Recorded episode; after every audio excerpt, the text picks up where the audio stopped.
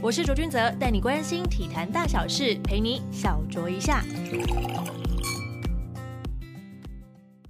收听小酌一下，我是卓卓。近几年的运动圈的世代交替呢，是相当的重的，这个感受很很深刻。但有些选手呢，就是怎么样都还是会让球迷啊、粉丝啊相当的熟悉。就像篮球之于林志杰，桌球之于庄智渊，而排球很难不去想到，就是我们的台湾队长欧告陈建真。欢迎欧告来到我们小酌一下。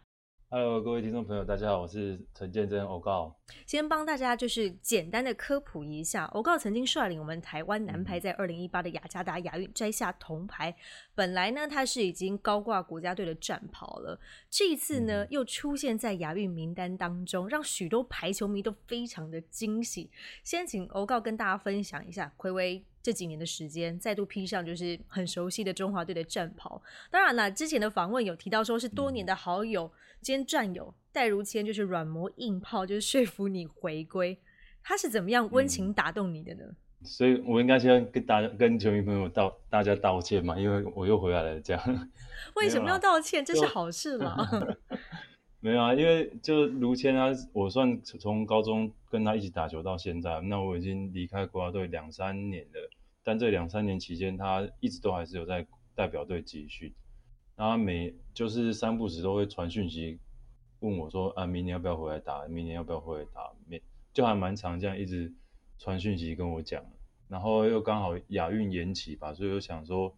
嗯，能以选手身份参加四次亚运的经历真的是很难得，所以就因为卢谦这样子一直温情喊话，那就好吧，那就回来陪他陪他打打球吧。你会不会觉得他就是这每一年就这样子温情的喊话，然后召唤你回来？是不是因为他自己在中华队打球，觉得有点太寂寞？可能是 只有他一个 比较资深型的球员了。也有可能，就感觉他可能有时候有一种有苦说不出，就不知道跟谁讲才能够懂他的感受。这样，因为这在下面的学弟可能就要差了四岁以上，所以他希望可能就是。找你回来，跟他一起共同分担这个甜蜜的负担，或是可能他讲什么时候，哎，我能够懂他在讲什么。毕竟一起经历过的赛事或是集训还是比较多啊，相较其他中华队成员来说哈。毕竟你们真的是并肩作战了蛮多年、蛮多次的中华队。那像上上个礼拜刚结束，就是亚洲男子排球挑战杯，最后是以第九名坐收了。原本你有期待，就是说在这项杯赛里面取得什么样的成绩吗？跟你的预想有没有不小的落差呢？一开始其实预想应该会有四强，或者再怎么样应该有前六名啊。但因为赛制的关系，然后看到赛制的时候，我们其实大家都想说，哎，第一场赢了，应该一就有一种投过身就过，应该第一场赢了，然后交叉赛再赢一场，应该就是比较妥当，就一定会前四名嘛。没想到就是败在那个。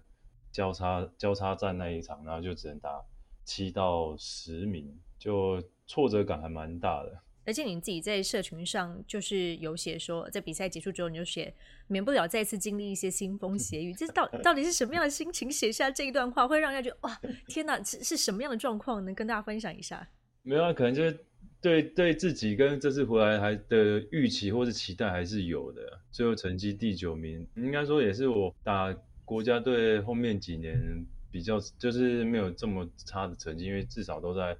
前八或前六。这是第九名打完，就有一种很深的感触，就是嗯，怎么好像又回到十年前？那时候也是差不多二零一一三年，那时候出去打国际赛都是被人家修理，然后排名都是在后八的这样，然后就就会更感叹说，怎么又十年过去了，又还要重蹈覆辙一次这样。哦，就有一种比较深沉，一种像是无力感吧，很像一种 deja vu 那种似曾相识的感觉。对啊，都十年过去了，结果要再经历一次这样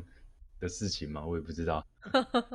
不过这次挑战杯，其实你的队友跟就是几年前已经都已经不不太一样，已经换了一批球员了。你自己觉得这次中华队的阵容啊，跟之前相比，你觉得在风格上面？有什么不一样的感觉呢？因为你曾经有说过嘛，就是每个世代有它不一样的风格。你会怎么样形容你跟如谦的世代，以及现在这群你在打球的时候，他们还在妈妈扎扣的时代呢。现在这一批比较年轻的学弟，他们的身材条件其实是不错，但就比较欠缺就是经验，还有一些主动一点、积极一点的在场上的表现，或是跟队友互相之间的沟通吧。比较也比较缺少，可能像我们之前的时候有会有两个主体，就是师大跟台电，但是他们现在比较没有一个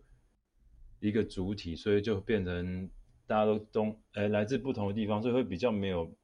像我们那个之前那个时候的那种革命情感，从学生时代就这样一起打，我觉得一起成长上来这样，对啊，一起这样一起被电，一起被修理，然后这样一起 一起成长。可是他们现在就变得哎，都是没有同时间一起集训的感觉啦。我也不知道，因为我毕竟也是过了两三年才回来，所以几乎换了一半的人。因为以前比较像是呃，有某一小群体，大家都很熟悉，然后一起从学生时代打上来，然后大家都有革命情感，默契其实一定都在的。但像现在这一批中华队，可能就来自四面八方，然后各自可以集训的时间其实也没有那么的长，可能就是为了一个杯赛或者是为了一个大赛，大家才聚集在一起。那你自己身为学长，像如谦他也是学长，他。就又又比你跟多带了几年的中华 队的时间，你们有没有想过，就说要怎么样去以学长的这个角色，然后让大家可以更加的凝聚在一起呢？比方说，请大家吃饭啊，约大家去唱歌之类的。有想过，但是就不一定。我们提出的建议，学弟他们就会也想要跟进，因为毕竟世代跟观念跟想法还是不一样。我自己这次回来，其实也一直在做取舍，因为这几年在日本联赛。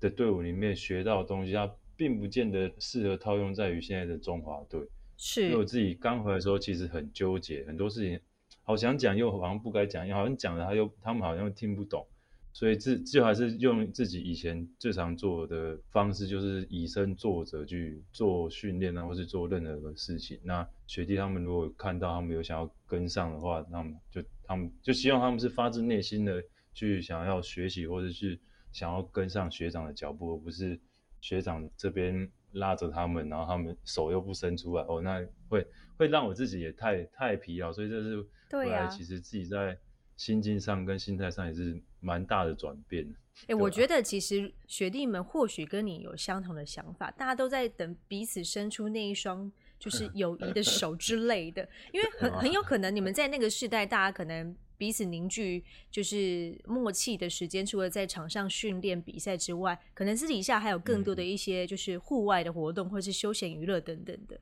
要不然你下次约看看他们要不要一起去打 LO 之类的，或者是打 LO，他们都有在打传说。对对，打传说。但可是可能之前我们的年龄差距没有。到那么大，那现在现在我还最小的已经差了快十二十三岁，就是可以叫你叔叔的那一种，也是是没有，只是就想到自己国小毕业，他们才刚出生，就觉得，然后现在又一起打球，真的是很奇妙哎，很奇妙。所以他们其实，在面对你这位大学长，或者像就是如前这个大学长，他们其实是比较害羞内向，对不对？还蛮害羞，感觉他们不太真的就不知道是。真的是害羞，还是觉得我们两个太可怕了吧？可能不讲话或者不笑的时候比较面，就是比较看起来比较凶，也许啊，我也不知道。你们平常有有散发出什么比较就是吓人的特质吗？或者你们在训练的时候，可能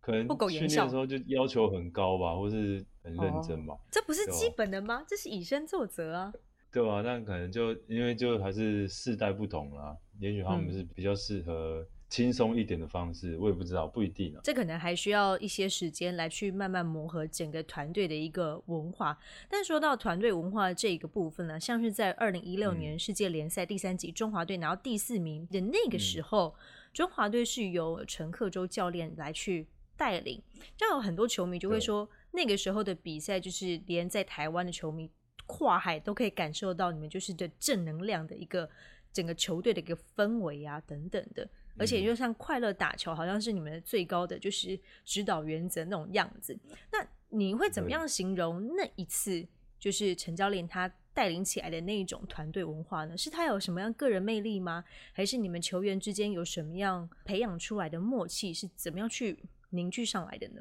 那个时候应该说差不多同一批的球员已经集训了三四年吧。然后前几年是外界对大家有点期有一些期望，可是成绩都还是没有那么理想。不过就是大家就是一起这样训练啊，然后撑吃苦撑过来。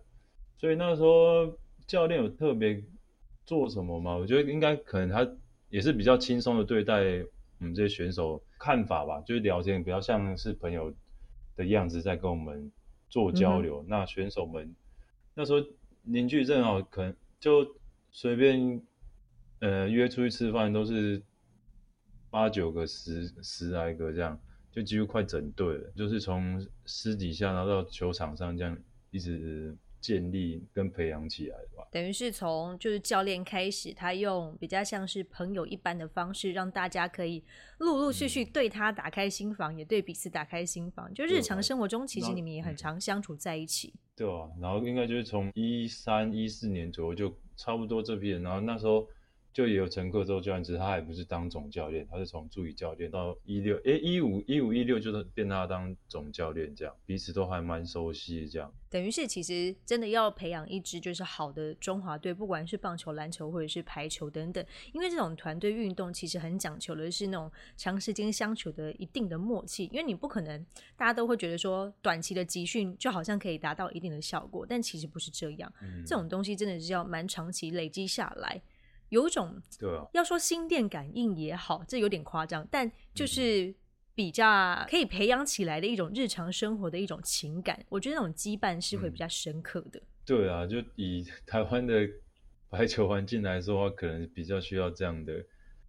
呃，文化吧，文化跟培养。对，现在目前呢，就只能用呼吁的方式，看看能不能够 未来是朝着这个方向去共勉之。对啊。那我们聊回到你的身上，因为你是在二零一五年，其实蛮早就开启你的旅外之路嘛。那你第一站呢是加盟了福建，就是师大排球队嘛。接着你就回台效力了一年之后，就是一直在旅日到现在。你觉得一开始你的第一站选择就福建师大排球队，那个时候你你在整个就是环境改变上面有没有什么适应上的困难？以及你到旅日之后又是另外一种大环境，怎么样去调试呢？那时候加盟福福建队的时候，其实他们也比较像这个呃训练中心嘛，就很多球队，反正那时候的生活就是跟其他球员他们一起住在那边的宿舍，吃饭也在那边的，呃，就是他们说他们说食堂就是餐厅，选手餐厅，就让我比较像回回想到那时候刚要升国中，然后要住校的时候的那排球队的那个感觉，虽然是蛮熟悉，可是毕竟是。离开了台湾，然后其实那时候也是还蛮蛮忐忑不安，就是不知道会面临到什么。至少语言上没有没有隔阂。就是第一次第第一年在福建的时候，我后来再去日本的时候，其实因为那时候日文是连五十音都还不认识，但就是硬着头皮去了，因为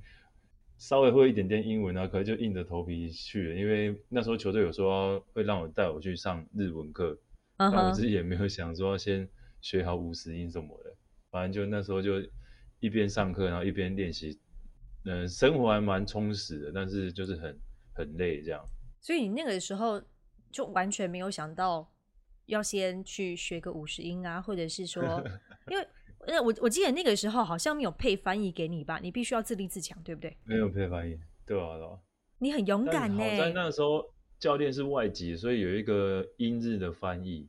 然后就是用英文，然后就会跟他说，就是讲讲简单一一点，我听得懂的这样，对吧？然后就他也蛮认，那翻译蛮认，他说没关系，他回去之后会再传讯息给我，那我叫我自己可以，如果不懂的话，可以再用 Google 翻译再看一次，确认一次这样。遇到很多问题，可是办法是。想可以出想得出来解决这样，所以你那个时候大概花了多久的时间，可以就稍微用一些日文跟你的队友就是挨下子呢？那个时候应该去学校可能两个礼拜左右吧，应该就是学校上，因为白天上课，然后晚上练球，上课学到东西，哎，就晚上练球时候在热身前或是练完的时候就。直接秀给队友们听，这样，哦，只是他们就会就会笑，就因为毕竟平常就上课学的东西跟一般生活日常来讲，日文还是有一点点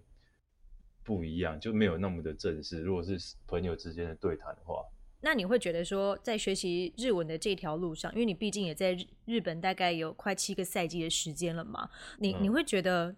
很困难吗？在学日文这一部分，比英文比较起来说，日文话的文法比较困难一点啊。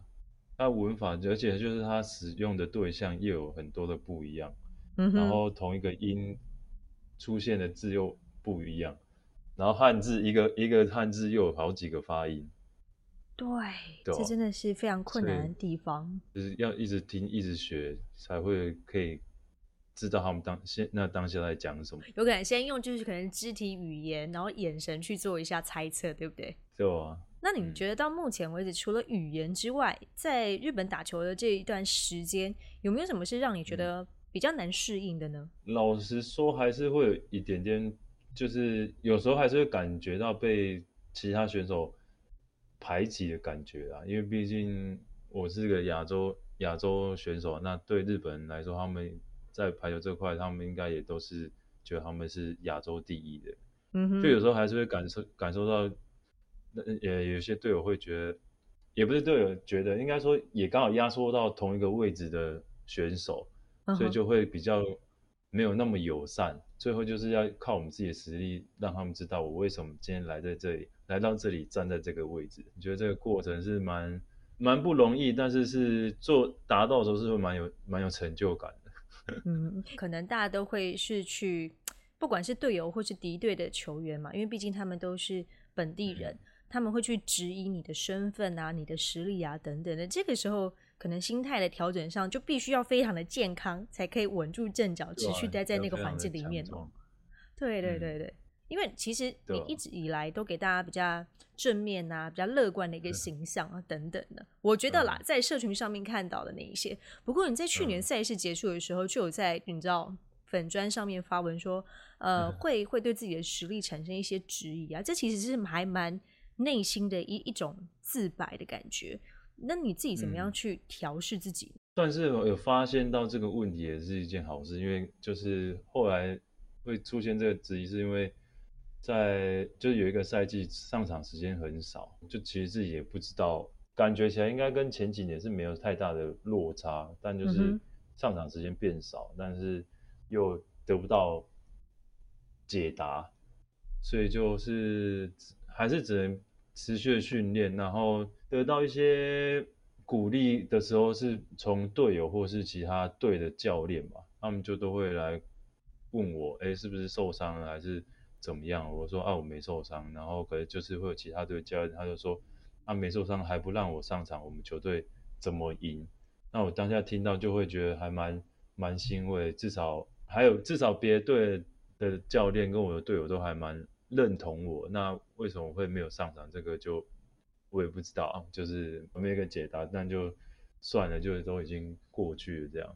那如果要说你嗯自己就是职业生涯的低潮，尤其是在旅日这一段的话，你会觉得是二零一九到二二赛季在 JT 雷霆广岛的这一段时间吗？低潮吗，低潮应该只有二零二一到二二吧，最后一个赛季，嗯哼，对吧？但是，一八到一九那时候在松下，其实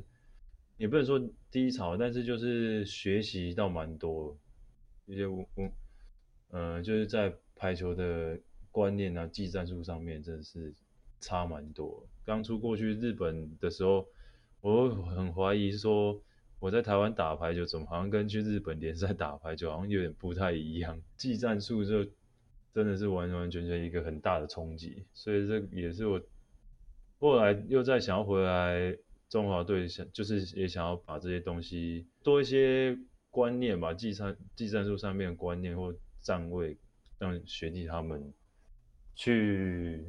学习吧。但因为我还是选手，所以能做的也有限。等于是嗯把你自己学到、看到的新的一些观念跟想法，甚至是战术，都希望可以把这些东西传承给现在你接触到的这些学弟们，对了。传承给学弟他们，就是他们可能也会理解比较慢嘛，因为毕竟没有这么大的冲击。所以你一开始面临到就是你你觉得自己好像明明是同个排球，但好像我们打的是不一样的世界的那种感觉的时候，你你嗯这个心里面的冲击到底怎么样去调试的呢？总不可能告诉自己说日子还要过吧？总有一个，就 是是你知道时间点要去转换自己的状态。其实过去日本的时候，我一直都是抱持着学习的心态，所以我就是看到什么学什么，就比较像是抱持着一个学习的心态。因为老实说，我们台湾的排球的水准确实不如日本啊，在各个包括联赛方面的水准跟日本还是有一个很大的落差，所以也不是说我瞧不起我们自己，但是我真的就是抱持着一个学习的心态过去，然后就我要展现出我们台湾选手还是有值这个能力跟这个价值的一面出来。因为你其嗯实、呃，我们会把你挂上台湾队长这个封号，也是因为你曾经担任过就是中华队的队长，你的实力大家都是可以看得见的。所以你当你带着这样子的嗯身份跟角色过去加入另外一个环境的时候，你会觉得嗯面临到的冲击会有一些打击到你的信心吗？在那个当下，一开始而已吧，就是还是真的就是抱持着学习的心态去做挑战吧。就把自己当做海绵，不断吸收这样子。对啊，因为也不知道自己到底够不够格站上去，那所以就是试着一直去呃努力啊，或是改做做一些改变啊。所以但那后来也算是算是成功吧，算是成功之后对也是就蛮蛮蛮就很有成就啊，就也替自己很感动，就是没有这么容易放弃，然后有达到这个目标这样。从你完全不会五十音，到你慢慢学习五十音，然后跟队友、教练可以有一些对话，我觉得这段路对你来讲一定是非常的辛苦的。那你自己也待过台湾的联赛、日本联赛，然后也去福建打过球，你觉得这三个文化差异最大的地方是在哪里呢？整个排球的氛围，排球氛围，就刚才还是就嗯文化上的话，台湾可能比较嘴和吧，在打球的文化上啊，可是在日本就是很很积极，很很有企图心。对啊，企图心很足。但然后大家选手们也都知道什么时候要做什么，因为你在旅日之后，其实也经历过蛮多，就是高高低低、起起伏伏，就有时候状况也是蛮好，有时候状况你知道也遇遇到一些低潮嘛。那转眼你就已经要踏入第七个赛季了，你觉得继续在挑战就是日本联赛打球这件事情对你的意义是什么呢？意意义的话，当然就是还想要打球啊。那另一方面也是证明，也算是要要去证明之前自己被就是陷入低潮，没有什么上涨的时候，就想要证明是说，哎，我其实还有这个能力可以打球。再来，应该就是说，可能真的再打也没几年，因为已经要三十四岁了，下一呃下一个赛季打完就要三十五岁了。是对啊，那就是再就是再再看看吧，就是挑战看看看自己可以打到几岁才会被被被淘汰这样。打到不能打为止，对不对？目前是这样想，但应该也差不多在一两年吧。以排球选手，尤其是男排的嗯选手生涯来说，几岁算是应该要被退休的年纪呢？其实这好像真的没有一个标准，因为没有一个公约数，对不？对？对啊，好像没有，因为还有每个选手他对于自己的生涯规划也不一样。那我我自己的话，因为我还是比较倾向在海外打球，嗯哼，那如果在海外打球的话，如果像日韩的话，他们就是只有一个亚洲外援的名额，所以其实可以去打球的机会跟名额很少。那所以我自己就现在现在的心态就是说，呃，如果我还想打，还有球队想要找我打，那我如果就是待遇也不会太差，还过得去的话，那我应该就就会继续去打，因为这个机会真的很少，已经不是说我还想继续打就可以继续打，而是也要有这个机会可以打。因为这个亚洲外援的这个名额是非常的稀有稀少的，因为你每个赛季都会给自己设定一些目标来完成。那今年的球季呢？因为我带这个球队，我们还是停留在日本联赛二级啊。那当然，球队的目标当然就是冠军啊，一定要拿下二级的冠军这样。那如果我自己的话，因为有一个学弟嘛，玉生他们，那他已经带领他的球队上到一级，嗯那他，在日本的表现也非常的非常的强。那他自己联赛结束后也拿了四个奖吧，三个还是四个。那我自己给自己的目标拿一个就好。三十四岁的老骨头还有没有机，还有没有办法这样？不过你其实作为就是这个世代的旅外的先驱，近几年除了玉生之外，有越来越多好手其实蛮想要去跟你们一样，就是挑战去旅外，不管是去日本或是韩国，或者是去中国等等的。你你自己对这些后辈们有什么样的建议吗？我不要说鼓励，因为。这条路本来就没那么容易，那你觉得你会给他们什么样的建议，以及提醒他们应该要做哪些事情，才会有比较好的去做一些衔接，不会有那么大的冲击呢？说真的，要一个人旅外，尤其又在语言不同的国家，真的是不是一件很容易的事情。好像，但我也知道，后来蛮多学弟都会说他们想要旅外，那就会让我觉得，哎，他们是都把旅外想的太简单，因为。我自己觉得，我觉得蛮多学弟他们都还没有把自己准备的很好，或者说他们的状态都还没有到到一个成熟的阶段啊。就像包括这一回集训看到的状况，对吧？但当然就是还是要在，我觉得可能自我的要求一定要够高，才有这个条件跟本钱去旅外，不然出去很应该很容易就会。因为一些挫折而不知道怎么去面对，当然能够看到越来越多学弟旅外，但是对台湾排球也是一件好事，对选手的生涯跟规划都是一件好事。可以的话，应该还是可以先学一下英文啊，或是 其他的语言。就是离开讲中文的地方，真的发现语言还是蛮重要，因为能不能沟通，跟你们在那边生存，能不能交到朋友，我觉得都是蛮重要的一件事情。毕竟孤身一个人去陌生的环境，有的时候除了想家之外，如真的有在当地交到一些好朋友、好队友，对于在那边的职业生涯的长度，我觉得其实也有一定的影响性。你自己现在可以用很完整的日文来做自我介绍吗？或者是跟大家就是那个打个招呼之类的？你你说说，你说说看。皆さんこんばんは。私は新健です。 えっと、来シーズンもなんか、イエロースターズ北海道に所属しています。来シーズンも応援してありがとうございます。这一段就是蛮完整的，就是自我介绍说，呃，我是谁？那你的那个日文发音是鉴真嘛，对不对？对啊，是鉴真。日文的话是庆 kende kende。鉴真啊，对，鉴真，因为有些人在翻成就是日文的时候，他会用另外一种，或者是用成的敬赏这种概念。那刚刚也有介绍，就是自己现在所效力的球队呀等等的，简单的翻译一下，因为我现在日文也没有学到非常的好，只能就是 s c o s h i d a 这样子。那已经很厉害。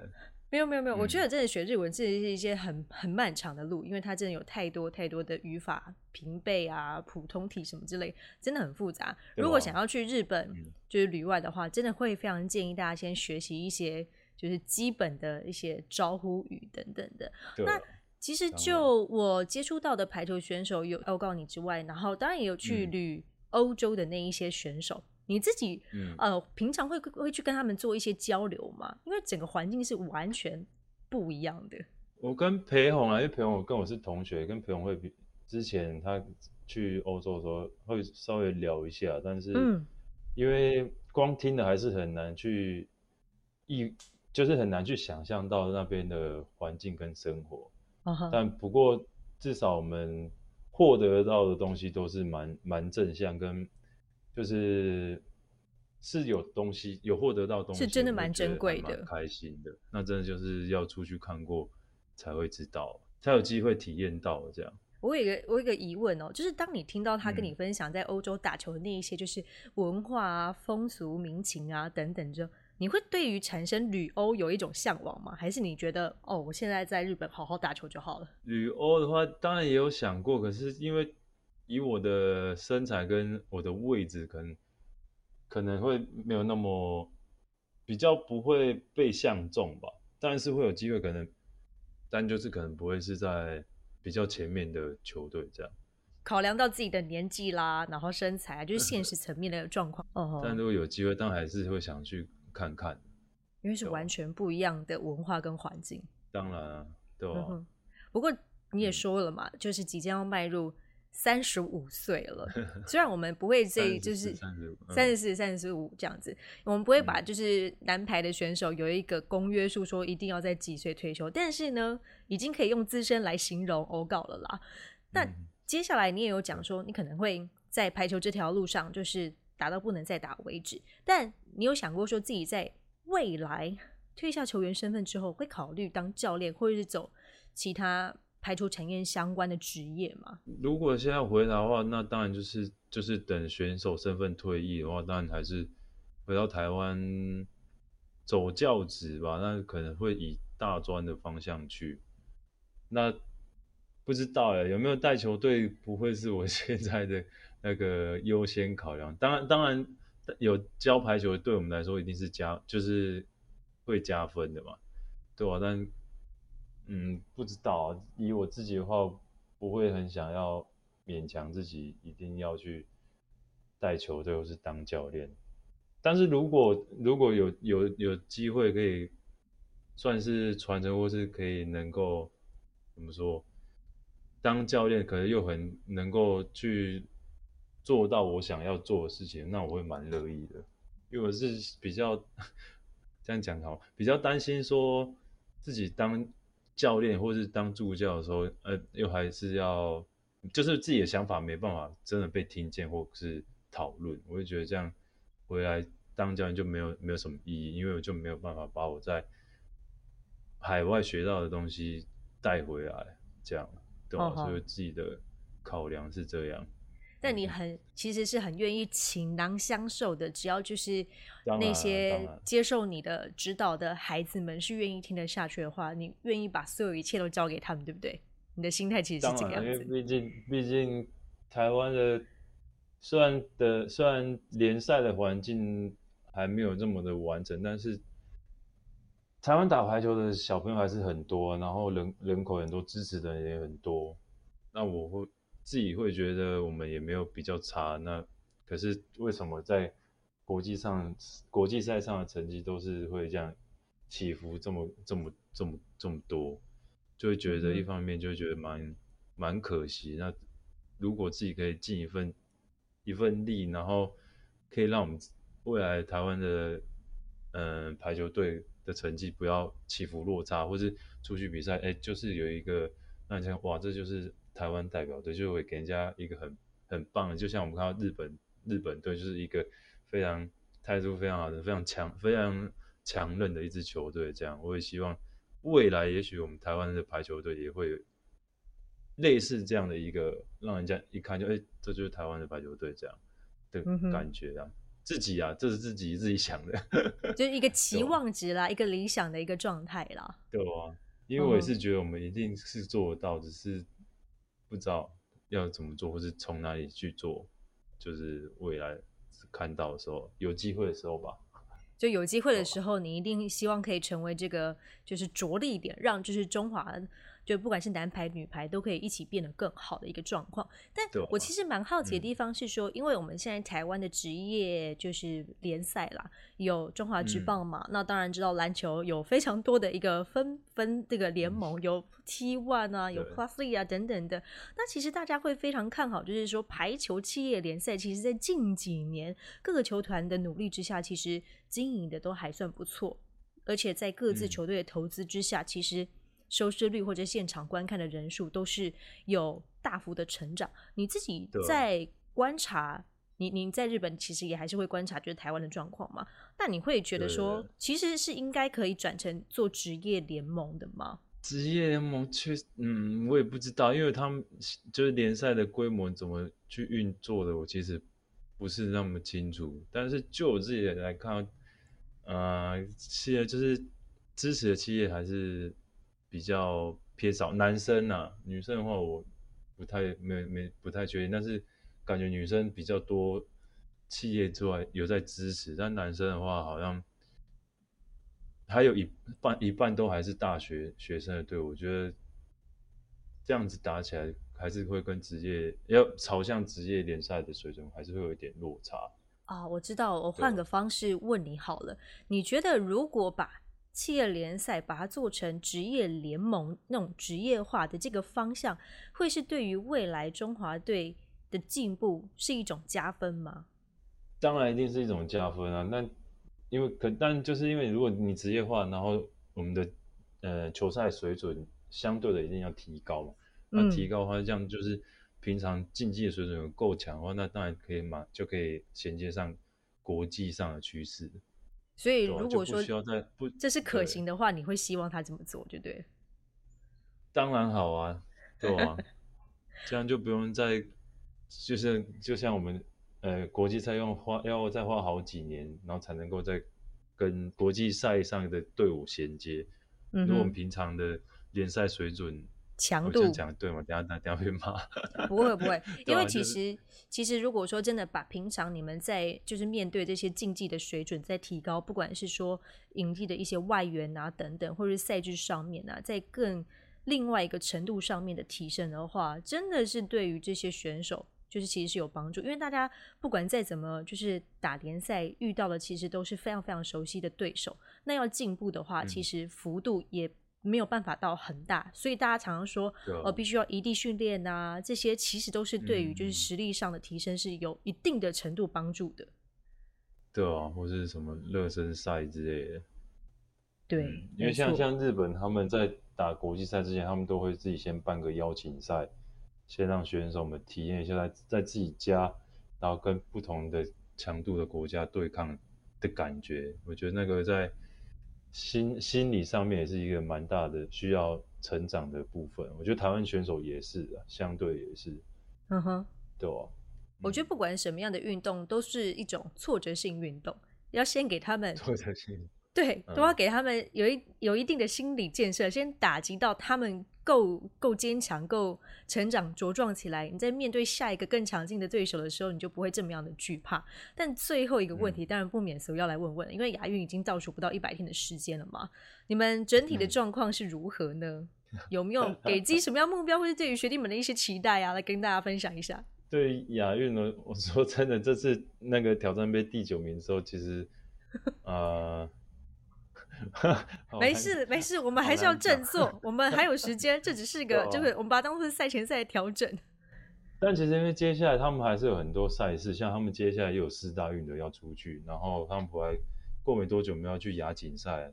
啊亚锦赛之后再亚运，其实蛮累的。这中间还是会一定会遇到一些困困难，因为像他们出去打四大运，我们就剩十十个人在中心集训，那根本十个人没办法。对，连对打都排不起来，对吧？那亚运最后，那当然，当然，当然希望最后的结果是好。那但是如果以现在问我，我会说，即便结果不好，那希望大家还是有一起共同努力跟参与过，或者这个过程，就是希望不会对这个过程是有遗憾吗？如果成绩不好，一定会是遗憾。应该说，就是希望都和会是自己，一定是会。是一个回忆啊，不管是好的或不好的，对吧？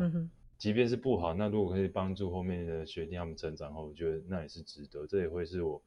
再回来中华队打球，就是。最值得的一件事，还是非常正面能量的思考。我们也必须 要这么做，因为大家都知道，说今年就是赛事非常的多，很多的不管是就是排球啊，或者是篮球什么的，其实都是会遇到就是世大运啊、亚锦赛，然后再接亚运这么重要的四年一次这种赛事，所以大家集训起来其实也是非常的疲惫跟辛苦。那我们的选手就这么多。真的希望大家都可以好好的加油，重点就是要保重身体，因为长期下来累积的 疲劳肯定是非常人可以想象的。这集呢，非常感谢欧告来到我们的小酌一下，跟大家分享重返中华队以及旅外的一些心路历程，也让球迷们持续锁定就是欧告的社群，他会不定期的跟大家分享他的状态，关注他的表现。我是卓卓，非常感谢欧告。好，我是欧告，谢谢大家。小酌一下，我们下次见喽。拜。